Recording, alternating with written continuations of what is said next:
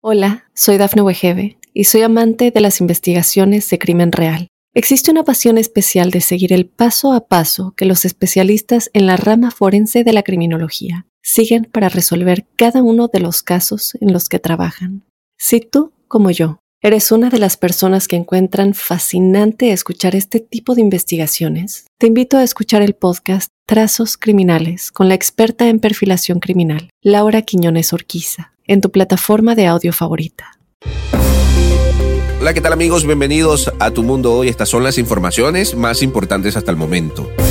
El Tribunal Supremo estudiará la petición para decidir sobre la inmunidad de Donald Trump. Chofer hispano arrestado por homicidio tras golpear fatalmente a un pasajero. La Corte Suprema en Texas anula el fallo que permitía abortar a una mujer por razones médicas. Estados Unidos restringe visas a congresistas guatemaltecos por socavar la democracia. Y hoy es día de la Virgen de Guadalupe, símbolo de protección, esperanza y fe. Hola, ¿qué tal amigos? Les saluda Alfredo Suárez, esto es Tu Mundo Hoy. De inmediato comenzamos con las informaciones.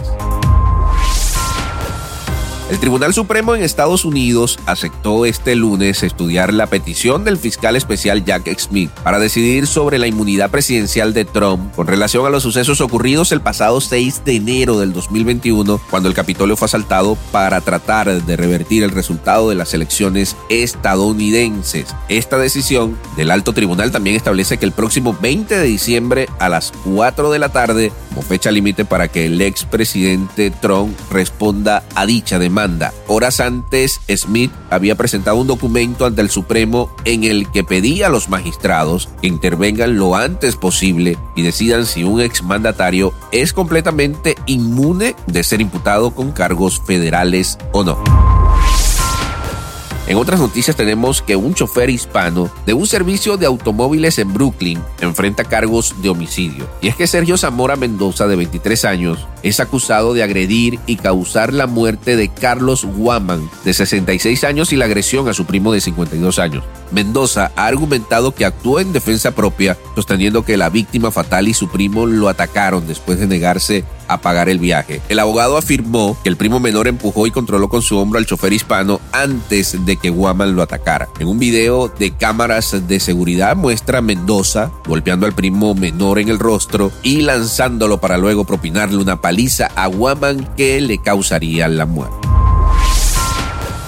En otras informaciones, tenemos que la Corte Suprema en Texas anuló este lunes el fallo de un tribunal inferior que permitía a Kate Cox una embarazada de Dallas de 21 semanas, finalizar con su embarazo por razones médicas. El fallo del Supremo en Texas se da pocas horas después de que los abogados de Cox, de 31 años, anunciaran que ella había abandonado el Estado para recibir la atención que necesita. En un comunicado, los abogados del Centro por los Derechos Reproductivos que la representan dijeron que Cox recibió ofrecimientos para ayudar a acceder al aborto en otros lugares, desde Kansas hasta Colorado y Canadá. Por su parte, la defensa de Cox ha argumentado que ella y su esposo querían desesperadamente tener al bebé, pero que sus médicos le advirtieron que no era viable y que representaba un riesgo para la salud y la fertilidad de la madre.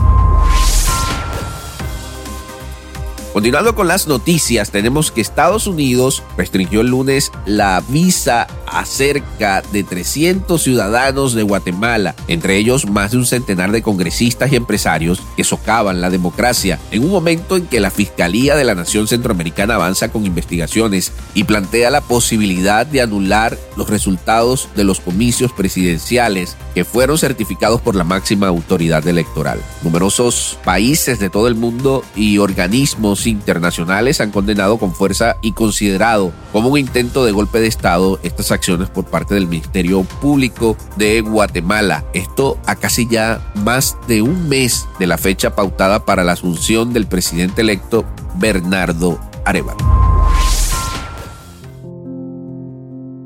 Bien, y hoy es 12 de diciembre, Día de la Virgen de Guadalupe, patrona de América, una imagen llena de significado para todos los creyentes, pues es vista como un símbolo de protección, un símbolo de esperanza, un símbolo de fe. Cada 12 de diciembre se celebra en México y en la mayoría de los países latinoamericanos el Día de la Virgen de Guadalupe, y es sinónimo de culto, veneración y oración y a la vez funge como la patrona de América Latina tras la proclamación de Pío X en el año 1910. La historia de esta celebración para la religión católica inició en México, eh, sin embargo, como mencionamos previamente, es una fiesta que se ha extendido al resto de América Latina y en diversos rincones del mundo. Para el año 1531, la Santísima Madre se apareció cuatro veces a San Juan Diego pidiendo que se construyera una iglesia en su honor. La última vez que se apareció a Juan Diego fue el 12 de diciembre de 1531. Ella colocó un arreglo de rosas en la tilma de San Juan Diego que luego él llegó al obispo y al mostrarle eh, las flores quedó plasmada la imagen en eh, su tilma de la Virgen de Guadalupe, patrona de México y patrona de Latinoamérica. Así que mis felicitaciones a todo el pueblo mexicano, todo el pueblo latinoamericano, todas las Guadalupes, a todos los Guadalupes. Hoy 12 de diciembre, Día de la Virgen de Guadalupe. Nosotros con esto ponemos punto final a esta emisión de Tu Mundo Hoy. Yo soy Alfredo Suárez. No sigan antes invitarlos a que se suscriban y activen las notificaciones de Tu Mundo Hoy para que se mantengan al día con la noticia las 24 horas. Yo soy Alfredo Suárez, me despido hasta una próxima oportunidad.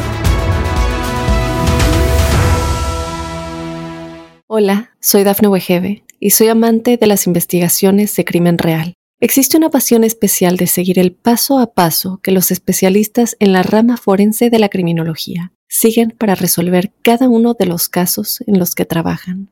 Si tú, como yo, eres una de las personas que encuentran fascinante escuchar este tipo de investigaciones, te invito a escuchar el podcast Trazos Criminales con la experta en perfilación criminal, Laura Quiñones Orquiza, en tu plataforma de audio favorita.